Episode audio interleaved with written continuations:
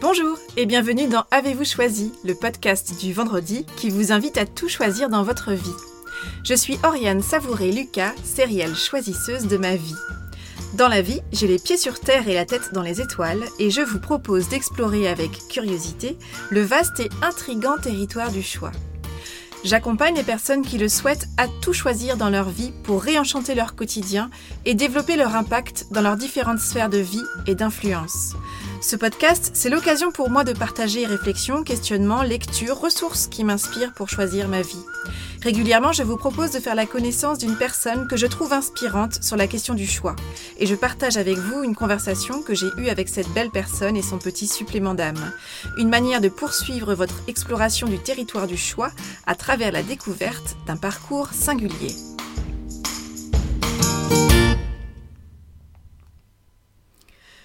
Aujourd'hui, je vous propose de découvrir la deuxième et dernière partie de ma conversation avec Boléwa Sabourin, danseur professionnel franco-congolais, artiviste, cofondateur de l'association LOBA, homme d'engagement contre les violences et en faveur de la réconciliation avec soi, avec son corps, avec son humanité et avec l'autre avec un grand A, au service de l'expression de nos singularités et du collectif. Si vous n'avez pas encore écouté la première partie de cette conversation qui fait l'objet de l'épisode précédent, l'épisode 53, euh, et qui donne à entendre la densité du parcours de l'alchimiste Boléwa, je vous invite à commencer par cela. Dans cette seconde partie de notre conversation, Boléwa et moi avons parlé, entre autres, de la suite que Boléwa a envie de donner aux actions de l'association LOBA, de l'enjeu de la pérennisation des actions de l'association, d'indépendance financière, et de la difficulté des levées de fonds. Du travail entamé par l'association LOBA sur les masculinités, avec pour objectif de re-questionner la masculinité en tant qu'homme et entre hommes, d'inviter au questionnement pour remettre du choix dans les comportements et pour stopper la reproduction de schémas anciens de domination. Nous avons parlé également de notre silence qui crée de l'espace pour les bourreaux. Nous avons également parlé du bac, que Boléwa a raté deux fois, de son envie de goûter le monde intrigant de l'université, de son envie qu'on lui laisse faire ses preuves, et de son envie de rompre avec ce sentiment d'infériorité et d'imposteur, de son master, obtenu par la validation des acquis professionnels.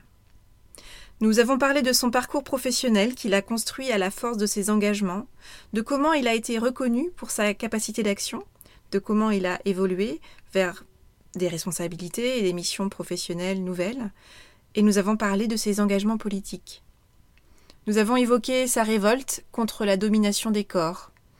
Nous avons parlé de la vie, que Boléwa qualifie de course de fond, de ces fins d'un monde qui ne sont pas la fin du monde, et qui ouvrent, en fait, la porte à un nouveau champ des possibles.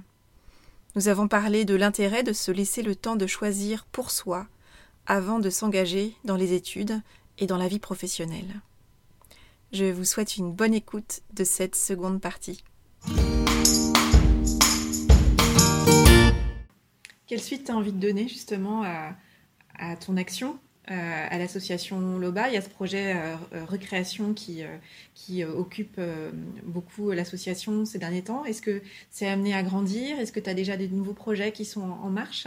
Ouais, ouais, ouais, on a plein, plein de nouveaux, de nouveaux projets. On a aussi de la suite dans les idées. Mmh, J'en doute pas. Euh, dans, dans, ce qu'on aimerait faire, c'est euh, bah, d'arriver à construire un spectacle avec les femmes avec qui on travaille sans les stigmatiser, sans faire un spectacle de femmes qui ont été victimes de violences, mmh. un spectacle de, de, de, femmes euh, voilà, qui ont des choses à dire. Mmh. donc ça, ce serait chouette. On aimerait euh, développer notre, euh, notre protocole de soins, donc, euh, qui allie danseurs et psychothérapeutes, donc sur la prise en charge du coup thérapeutique de femmes qui sont en situation de, de, fragilité. Et donc là, on aimerait faire une étude sur trois ans, une recherche-action, donc sur les terrains sur lesquels on est déjà, à Saint-Denis, à Bobigny, à Paris, euh, ouais, dans deux, trois endroits, et ici même, à la Cité Audacieuse, euh, dans le 6e arrondissement. Mmh. Euh, et puis, à l'issue de cette recherche-action, on aimerait former des binômes de danseurs et de psychothérapeutes pour ici la France, mais aussi du coup au Congo, qu'on va pouvoir financer nous-mêmes, les former, et sachant qu'ils vont rester sur place, donc du coup, eh ben, avoir des gens qui prennent, qui sont là au quotidien. et qui a une prise en charge au quotidien plutôt que nous de venir puis après de repartir, puis de revenir. Et alors que le, voilà, le, va-et-vient crée un, un, manque qui est, qui est pas bon dans, mmh. dans, dans, leur psyché. Donc euh, de pouvoir euh, former des binômes au Congo, de pouvoir, euh, de pouvoir ensuite continuer à les former, de revenir tous les six mois, voir où ça en est, de, de prendre leurs mesures, de, de, leur apporter ce que nous aussi on peut avoir, on a des gens qui nous appellent de Colombie, qui nous appellent vraiment du, du monde entier, euh, parce qu'on a conscience que pendant trop longtemps, on a construit notre, euh, notre modèle sous le modèle industriel, où on reste bien assis, et, soit on, tourne les boulons, soit on claque, claque, claque sur l'ordinateur, et en fait le corps du coup ne bouge plus, c'est en dessous, en dessous des épaules, c'est la fin du monde, mm. euh, et que du coup le corps devient juste un simple véhicule euh, et, et puis bah, quand on vieillit, on commence à se rendre compte euh, avec le temps qu'en fait non, le corps n'est pas n'est pas un simple véhicule. Quand on est quand on est une femme et qu'on a subi des violences, ben, on se rend compte que le, le corps n'est pas un simple véhicule. et donc du coup, de plus en plus, il y a des psys qui nous appellent, qui qui nous demandent de, voilà, de faire des conférences, d'échanger avec eux. Euh, parce que bah, à l'école, ils n'apprennent qu'à régler la question de la tête, mm. mais pas la question de la prise en charge du corps. Mm. Euh, donc nous, on apporte aussi euh, ça. Donc à terme de cette recherche-action, c'est de pouvoir aussi partager nos, connaissances avec le monde entier. Et puis ensuite, on aimerait créer une structure d'accueil des femmes et autres, parce qu'aujourd'hui, on voit que ça, ça, nous, ça nous dépasse et ça dépasse euh, mais euh, les femmes sont le, vraiment euh, l'exemple même de, du mal de notre société, sans jeu de mots. donc, du coup, il y a ce, cette, cette, cette, structure qu'on aimerait pouvoir voilà, accueillir, des, accueillir des femmes, pouvoir aussi donner des formations. donc voilà, ça c'est vraiment sur la partie sur la partie prise en charge thérapeutique. Euh, de l'autre côté, on, travaille toujours avec des lycéens, parce que notre objectif, c'est de, quand même de travailler avec des, des lycéens pour, euh, pour pouvoir les sensibiliser, les conscientiser. Sur le euh, sujet, sur le sujet des droits des femmes Sur le sujet des droits des femmes, donc en, en les faisant passer de simples, simples sujets à des acteurs. Mmh. Donc ils, ainsi, ils créent des, des, des, des actions pour lutter euh, contre les violences faites aux femmes mm. euh, ou pour le droit des femmes. Euh, donc à travers différents types de médias, des podcasts, des, des vidéos, des, vraiment tout, ce qui, tout ce qui eux leur parle. Donc ça c'est important pour nous, pour qu'ils puissent parler à leur génération, qu'ils soient plus en, en, avance que nous, pour mm. aussi éviter les peut-être les prochains bourreaux ou les futures victimes. Euh, donc ça c'est important. Et puis on a d'autres spectacles, L'arme qui raconte des, euh, des femmes. Donc au sein du projet de l'association Loba, on a une compagnie qu'on a aussi appelée Recréation, une compagnie de danse euh, qui danse et parle, raconte les histoires des femmes qui ont été victimes de violences sexuelles à l'est du Congo. Et donc ça, on cherche des salles de théâtre où on peut proposer euh, du coup notre, notre spectacle, surtout que notre spectacle est suivi d'un débat euh, participatif, concertatif mhm. euh, sur le sujet des violences. donc du coup, avec ce spectacle, on, ça nous permet aussi de, de, de, toucher un large public. On l'a joué aux États-Unis, on l'a joué au Luxembourg, on l'a joué en Belgique, au Maroc, à Angoulême, chez GRDF. Euh, mhm. vraiment, on n'a pas de limite euh, où on peut le proposer. Et euh, du coup, ça nous permet aussi de faire rentrer de l'argent dans les caisses parce que, bah, évidemment, la problématique, c'est d'avoir, de parler des violences faites aux femmes, de parler de danse, de parler de psychothérapie. Et puis, en plus d'être un homme, et en l'occurrence noir, là, c'est c'est tout ce qui n'est pas bankable. et donc, euh, quand on va voir des financeurs ou autres, c'est tous des hommes blancs de plus de 50-60 ans qui ont souvent des comportements machistes et pour eux la question du droit des femmes est réglée à partir du moment où on leur a donné le droit de vote. Donc, oui, donc le chemin est long. Donc on est tout l'inverse mm. du modèle euh, classique. Et donc, euh, mais malheureusement, les finances, c'est eux qui les ont. Euh, et donc aujourd'hui, on vraiment on, lutte pour pouvoir. Ben, on a deux salariés, payer les salariés, mettre en place les ateliers. Donc c'est pour ça que ce spectacle, c'est vraiment pour nous un moyen de notre liberté, de pas de pas se laisser du coup c'est le système. Vous voyez ce truc inconscient qui fait que ben voilà vu qu'on n'est pas tout ça on se fait et donc si on disparaît ben, en fait le système a gagné. Mm. euh, c'est ce truc inconscient du système qui fait qu'on ne répond à aucune de ces des cases euh, classiques euh, et donc on recevra on recevra peu ou pas de, de, de subventions ou de budget euh, et derrière, bah, au final, c'est très bien pour le mm. système. Et c'est là où nous, notre indépendance, elle est, elle est de pouvoir avoir un maximum de spectacles. Et puis après, si de temps en temps, il y a des petites fondations qui nous donnent, qui nous donnent des petits pécules, mais euh, ça ne fait pas, euh, ça ne permet pas de pérenniser. Donc notre objectif, c'est de pérenniser. Mm. Puis du coup, le dernier projet, c'est de travailler sur les masculinités. C'est de se re-questionner, nous, en tant qu'hommes, parce que les hommes ne se considèrent pas en tant que groupe, ils se considèrent en tant qu'individus singuliers. Alors que par contre, on peut essentialiser les femmes euh, et, euh, et, les femmes euh, ont depuis un certain moment compris qu'il fallait qu'elles se, elles se considèrent en tant que groupe mm. pour pouvoir agir de manière systémique sur la société. Mm. Et notamment avec Simone de Beauvoir, je, on ne naît pas, euh, on ne naît pas femme, on le devient. Et en fait, euh, du coup, ben, nous, c'est un peu ça. On ne naît pas homme, on le devient. Mm. Et donc, comment on re-questionne les masculinités, comment on se re-questionne entre hommes, sans justement le, ce truc de compétition ou de rouler des mécaniques mm. face aux femmes? Oui, en sachant que c'est une image dans laquelle finalement très peu d'hommes se retrouvent. Où il y a peu d'hommes qui se retrouvent, mais malheureusement, ils ont été construits comme mm, ça, donc euh, inconsciemment, ils vont reproduire les schémas qu'on leur a appris. Donc il y a un reset à faire, mais qui doit se faire entre hommes pour justement re-questionner et re-questionner toutes les différents pans des masculinités. Qu'est-ce que c'est être viril? C'est quoi la virilité? La vulnérabilité? Tout un tas de, sujets, la parentalité, euh, la fraternité, tout ça qui mm. font que voilà, ça nous a été légué et vu que c'est notre privilège masculin, et eh ben on se pose pas des questions dessus. Et en fait, en ne se posant pas de questions dessus, on ne fait que perpétrer. Et si on perpétue, ben... et si on se tait, parce que souvent il y en a plein qui disent ah mais non mais moi, moi c'est différent, moi c'est différent, je fais pas ça.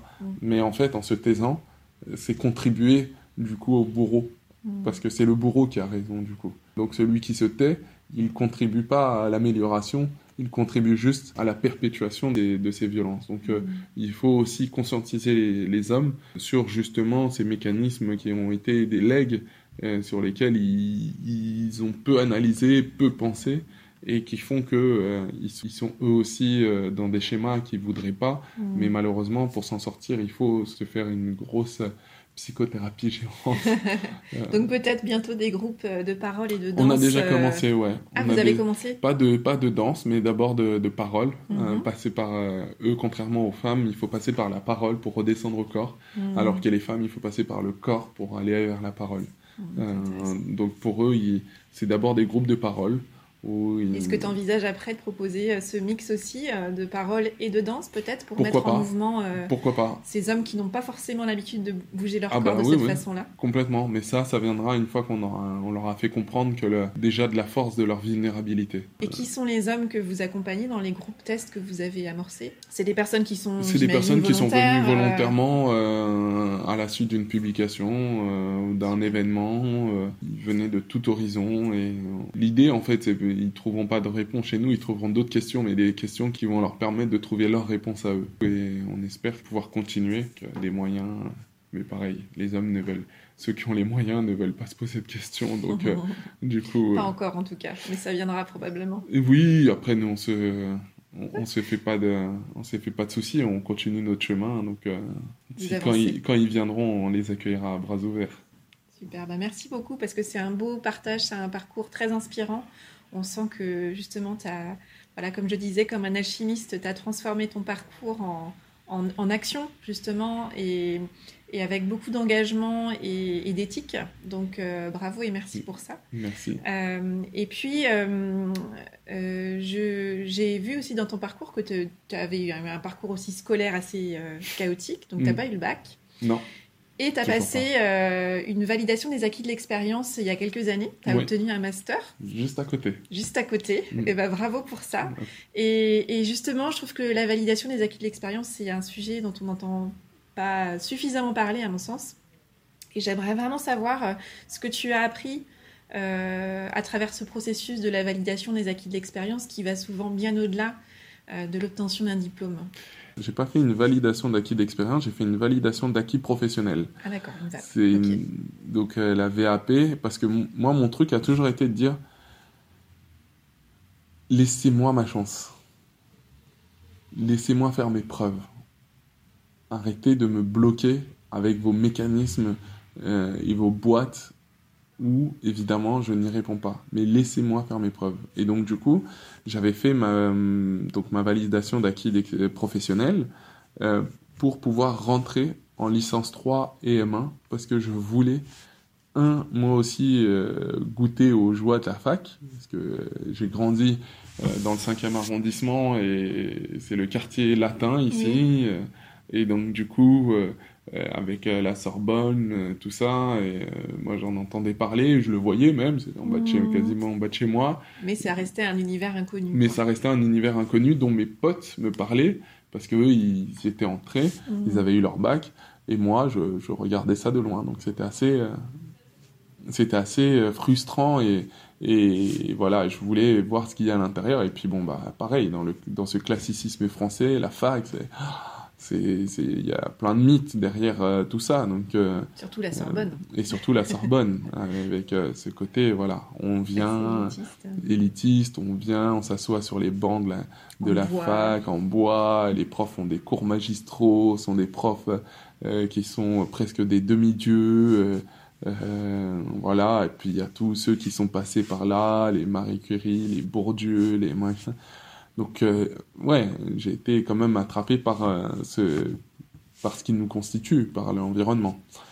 Et puis, euh, le deuxième truc, c'était, j'avais besoin de, de, rompre avec, avec ce sentiment d'infériorité et ce sentiment d'imposteur qui m'habite depuis ma tendre enfance parce que, bah parce que l'école était chaotique et que les profs ne font rien pour vous accompagner, en tout cas euh, pas tous, mais la plupart, ne m'accompagnaient pas, euh, me jugeaient à, à ce qu'ils pouvaient voir à l'instant T, mais ne s'imaginaient pas tout ce qu'il y avait euh, autour, derrière, à l'intérieur. Et du coup, bah, j'ai eu à faire, faire face à des profs qui me disaient que j'allais finir éboueur, comme tous mes frères à la ville de Paris habillés en vert. J'avais vraiment pas la tête de l'emploi, pour être poli. Et du coup, bah, petit à petit, ils ont sabordé ma confiance. Et en plus, il y avait la maison où, c'était, où ça allait pas. Donc, euh, je pouvais même pas me réfugier dans les études. Euh, puis ensuite, ils envoyé en, en, lycée technique parce que pour eux, j'étais pas assez intelligent pour faire un lycée général et j'étais pas assez bête pour faire un, lycée professionnel. Donc, euh, le lycée technique, c'était le mieux. Et au final, je suis arrivé, après avoir redoublé peut-être une fois ou deux, mon baccalauréat, euh, sciences techniques et industrielles, face à des machines qu'il fallait câbler et où en fait euh, j'avais jamais rien suivi pendant toutes ces années. Et quand je suis arrivé au bac où tu es tout seul, bah, j'ai dû avoir 0 ou 1, 1 pour avoir mis mon nom. et mes coef 8 ou 9, c'est voilà. La mécanique, c'était pas ton, ton univers, c'était plutôt l'organique. Ouais, c'était moi les, les, machines ne me parlaient pas en fait. Hmm. Les machines euh, sans vie comme ça ne me hmm. parlaient pas. Ce qui me parle, c'est la machine humaine. C'est hmm. comment elle fonctionne, c'est sa tête, c'est ses émotions, c'est ses trajectoires, ses histoires. Les analyser, les comprendre et, et, et ensuite euh, euh, pouvoir les aider à trouver leur potentialité. Ça, ça c'est ça j'ai compris plus tard que, mais il m'a fallu des années de, de, de galère. et en fait j'ai raté donc par deux fois mon baccalauréat, en plus deux fois face à la même machine. Euh, donc euh, vraiment, c'était marqué mon destin que c'était pas pour toi. C'était pas pour moi. C'était pas ta voix. Voilà. J'en suis sorti. Et puis euh, bah, en 2008, on a cofondé l'OBA. En 2009, on a fait les un an. Et là, il y avait des politiques qui étaient là et qui ont vu l'événement et qui étaient là. Mais comment vous arrivez à faire tout ça? C'est génial ce que vous faites. Et puis petit à petit, m'ont proposé de rentrer en politique. Et moi, je dis, bah, j'avais toujours eu euh, j'avais toujours été politisé, mais c'était des blablas avec mes potes en bas du quartier euh, ou avec euh, mon père qui avait été porte-parole des sans-papiers de Saint-Bernard. Et donc j'avais été sensibilisé à tout ça, mais, mais de là à aller dans les machines politiques, ça m'est jamais venu à l'idée. Donc mmh. quand ils sont venus me, chercher, bon, je dis bah moi, je suis toujours curieux. Hein. j'aime voir avant de, de, me faire un avis, j'aime faire mon propre avis sur l'action. Mmh. Et donc j'y suis allé, j'y suis resté une année puis une deuxième année, puis une troisième, puis une quatrième. Et entre-temps, pendant toutes ces années, bah, j'ai grimpé les échelons euh, du, du, monde politique sans m'en rendre compte. Parce qu'à chaque fois, il y avait des opportunités. Ben, moi, je voulais proposer des actions et puis ça montait. Et euh, je me suis retrouvé euh, bah, au plus haut de où j'étais. C'est que j'étais membre du Bureau national des jeunes socialistes. mais du coup, j'étais membre du Conseil national des, des socialistes. parce qu'il y avait, on était membre de droit direct. Et puis de l'autre côté, j'étais chargé de mission euh, jeunesse à la mairie du 11e et du 12e arrondissement.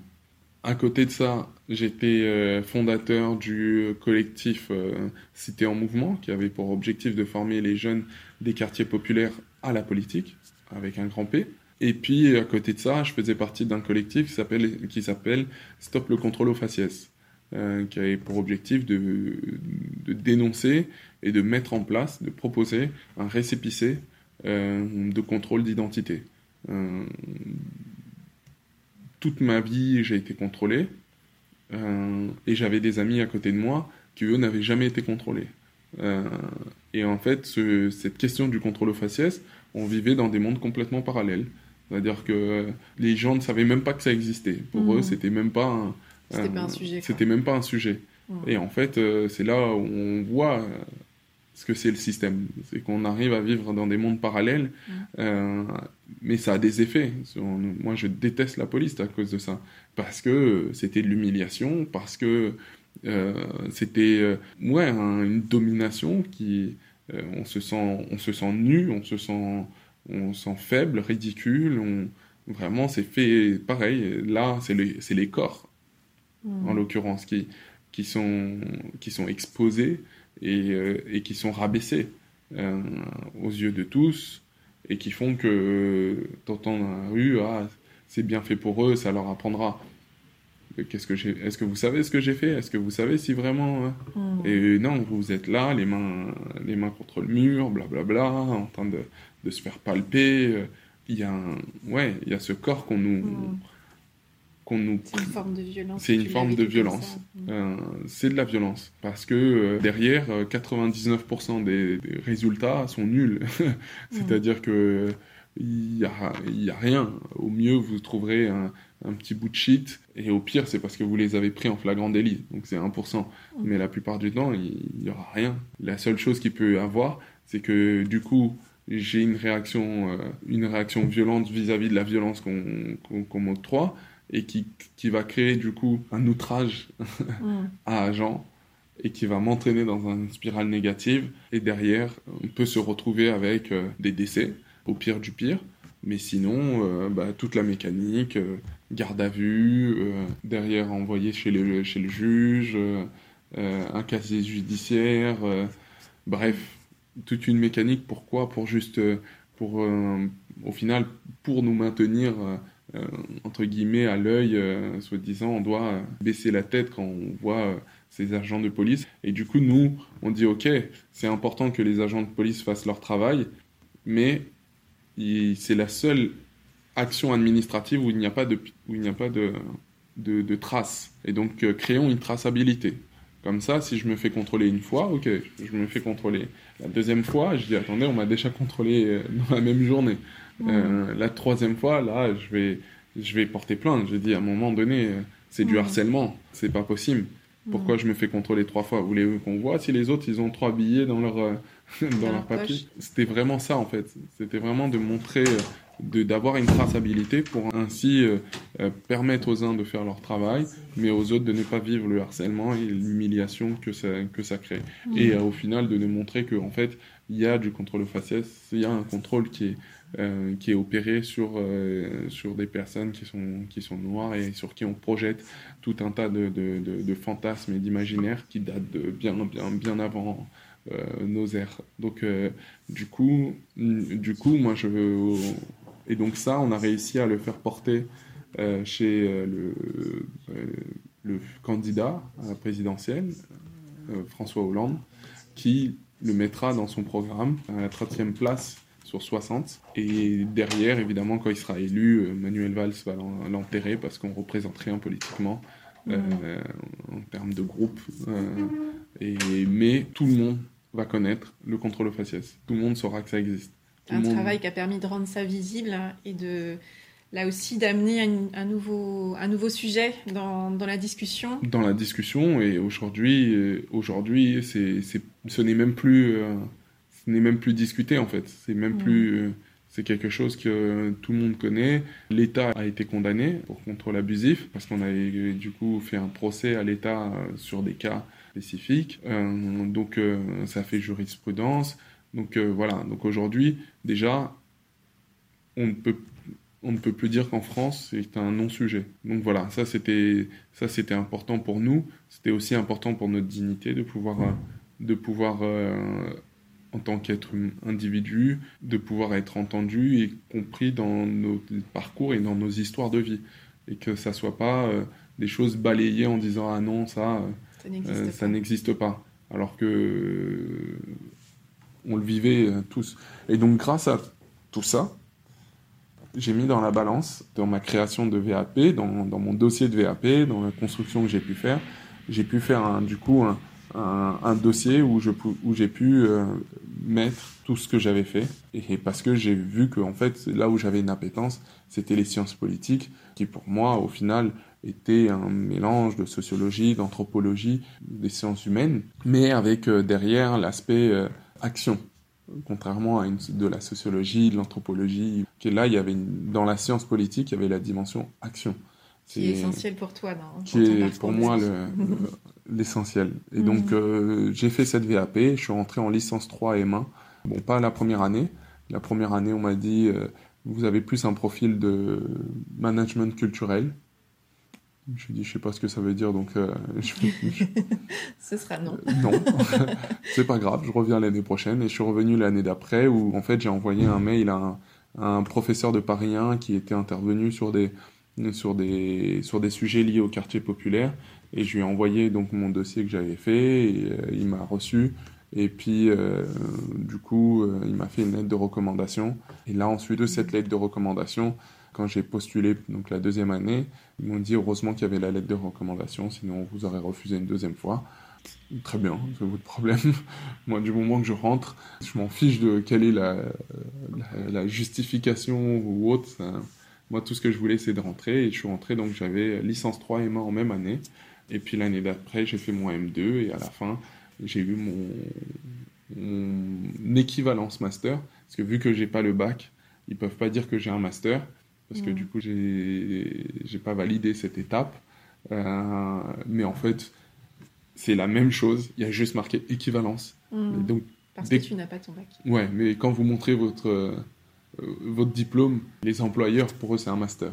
C'est un mm. bac plus 5. Donc euh, j'étais très content de voir qu'en fait, eux-mêmes avaient, ils y avaient pensé à des gens qui peuvent ne pas avoir le bac, mais avoir un master. Et donc ils rajoutent juste le mot équivalence. Il l'avait déjà prévu, donc je ne dois pas être le premier.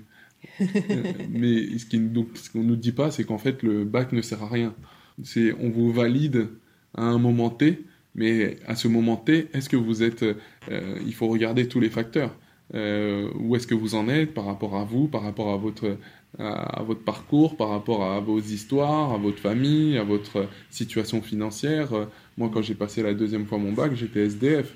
Euh, donc, euh, ça ne fait que valider à un moment T ce que vous Mm. êtes, mais en fait, peut-être que vous avez bien plus de soucis que ça, ou bien plus de choses qui sont plus importantes pour vous que de valider ça. Mm. Et donc, en fait, le bac ne sert à rien, typiquement. Aujourd'hui, ce qui fait office de bac, euh, c'est le master. C'est ça, le, le vrai bac, c'est le master. Parce que tout le monde, 80% des gens maintenant ont des masters, quel que soit le domaine. En même temps, ce que je trouve inspirant, c'est que dans ton parcours, euh, c'est aussi assez rassurant, c'est porteur d'espoir pour euh, les, lycéens, par exemple, qui, c'est souvent le cas, ne savent pas ce qu'ils veulent faire, euh, qui ont peut-être, vont peut-être rater leur bac une fois, deux fois, l'avoir ou pas l'avoir. Euh, c'est que les histoires de vie, c'est souvent ça. Il y a, y a une étape, euh, et à, à l'âge où on est lycéen, bah, on ne sait pas forcément très précisément. C'est d'ailleurs très très rarement le cas ce qu'on veut faire après de sa vie. Donc, euh, ton parcours, il montre à quel point on, on se renouvelle en permanence et qu'il y a, à partir du moment où on est dans l'action, on a envie euh, d'aller à la rencontre de soi-même et qu'on a envie de voir comment est-ce qu'on on peut contribuer à sa façon. On trouve une issue, on trouve une porte et que voilà, la vie euh, se charge de nous étonner aussi euh, plus d'une fois. Complètement. Ouais, ouais, c'est. C'est vrai que moi, après, je l'ai, comme j'ai dit, c'est pour ça que je parle toujours d'histoires singulières qui, euh, ensuite, en fait, sont des histoires plurielles. Chacun se, peut se retrouver ou pas. Mm. Mais c'est vrai que moi, souvent, c'est pour ça que je, je parle de cette expérience. Parce que, en fait, c'est pour dire aux gens, en fait, c'est pas la fin du monde. Même si quand on est lycéen et qu'on rentre, on rate son bac, on a l'impression que c'est la fin du monde. Moi, c'est la fin du monde pour les parents aussi souvent. Enfin, Ah, moi, je l'ai été pour plein de trucs. Moi, ça a été. euh, moi, j'ai quitté chez, chez la belle-mère chez qui j'étais. Ça a été l'explosion. euh, se retrouver à dormir chez les uns, chez les autres. euh, C'était. euh, voilà. parce que tu n'avais pas eu ton bac. Parce que j'avais pas eu mon bac, mais parce qu'il y avait plein de choses qui, Mm. qui couvaient aussi à côté. Mais que ce moment-là était un moment catalyseur. Catalyseur, ouais. Et en France, c'est un moment catalyseur. Euh, donc, euh, du coup, euh, c'est aussi de dédramatiser et, Mm. et prendre un peu de recul. Et puis, Mm. en fait, c'est pas une course de vitesse, c'est une course de fond. Aujourd'hui, j'ai mon baccalauréat, j'ai ma structure, j'ai deux salariés, j'ai travaillé en politique à côté des élus. J'ai un background qui est aussi grand, voire même plus, que des jeunes qui ont mon âge aujourd'hui et qui, au final, ont le même diplôme, un master en sciences politiques. Oui, parce qu'on se résume pas à un diplôme, on est une histoire de vie et, et c'est ça qui fait la richesse de qui on est.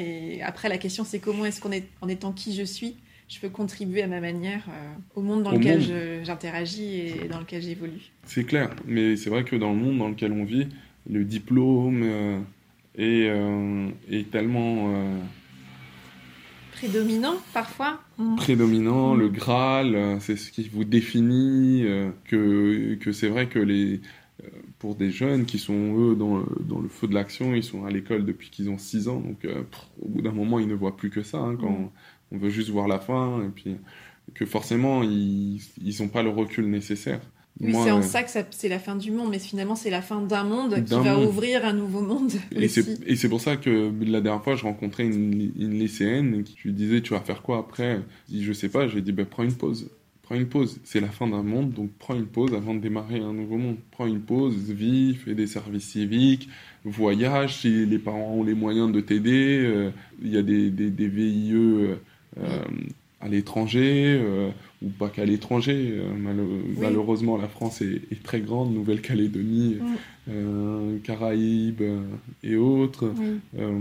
Ouvrir le champ des possibles. en fait. ouvrir les champs des possibles, juste se laisser le temps, se laisser le temps de, de pouvoir choisir pour soi et pas euh, parce que les parents ou parce que la société, parce que truc. Et en fait euh, euh, se, se dire qu'on pas qu'on a tout raté mais qu'on aurait aimé faire autrement. Et ça je trouve que c'est le pire en fait, se dire qu'on aurait aimé faire autrement. Après on accepte, c'est ça la résilience, mais c'est compliqué de se dire qu'on on aurait aimé faire autrement. Et donc c'est pour ça je, je conseillais, la mère était à côté, elle dit bah oui en fait tu pourrais faire ça. Et, et ils avaient même pas pensé à cette idée.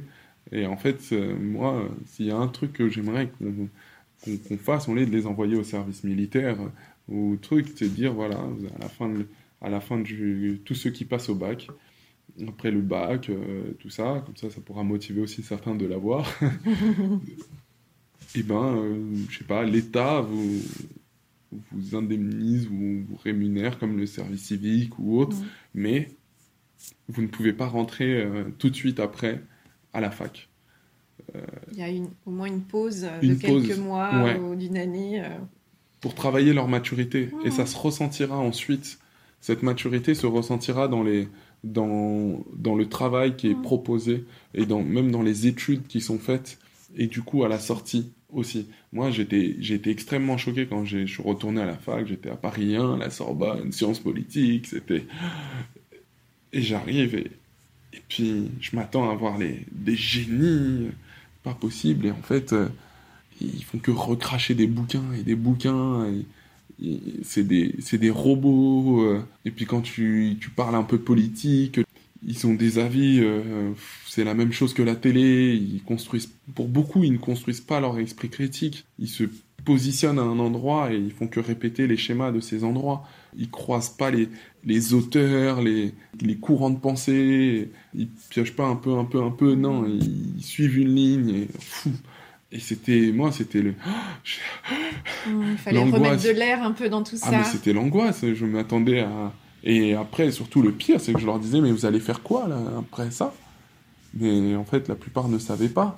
Donc, ils vont faire un doctorat, ils vont euh, faire un autre master. Euh, au pire, ils vont trouver un boulot et puis bon, bah, ils vont se laisser porter.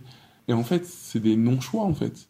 Ils n'ont pas le choix. Bah, ils font le choix de pas choisir. En tout cas, c'est des âges où c'est pas forcément. Mais parce qu'ils n'ont pas, le, ils ont pas la maturité nécessaire. Et pourtant, ils vont avoir un master de. Euh, et on leur dit après ça, vous allez travailler.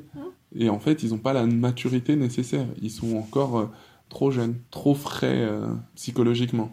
Donc, euh, du coup, oui, moi je proposerais qu'il y ait cette, cette année où. Une sorte de césure. Une année de tampon entre le bac, le lycée. Et la suite de l'aventure. Et la suite, qui est censée vous emmener sur, sur vraiment l'âge adulte où vous travaillez et tout ça. Mmh. Ça, c'est vraiment s'il y a un truc, ouais. Moi, j'ai eu cette césure de 10 ans. Euh, oui, mais cette césure-là, tu l'as aussi transformée. C'est-à-dire que tu l'as, que tu aurais pu aussi euh, te transformer en victime et ne, et ne, voilà, et ne rien faire de tout ça et, de, de, simplement subir tous ces événements et ce parcours chaotique tu as eu aussi cette capacité de résilience qui fait que tu as transformé tout ça en concrètement, c'est ça ma vie, j'en fais quoi? Et justement, euh, cette envie de, danser avec ton chaos et faire que ce soit ton chaos à toi et que tu en crées quelque chose, euh, que tu lui donnes une forme et que tu vois comment est-ce que tu pouvais faire rayonner ça autour de toi. C'est ça qui fait que ça démontre que tu as cette capacité-là aussi à transformer voilà, les ingrédients qu'on t'a donnés au départ pour euh, en faire quelque chose à ta sauce. Donc, euh, bah, bravo pour ce beau parcours inspirant. Merci, beaucoup pour ton temps. Merci beaucoup. Et puis, bah, je serais heureuse de suivre la suite euh, de tes aventures et la suite des aventures de l'association Loba. Avec plaisir. Merci. Merci. Un grand merci à Boléwa pour son temps, pour sa confiance et pour ses multiples engagements.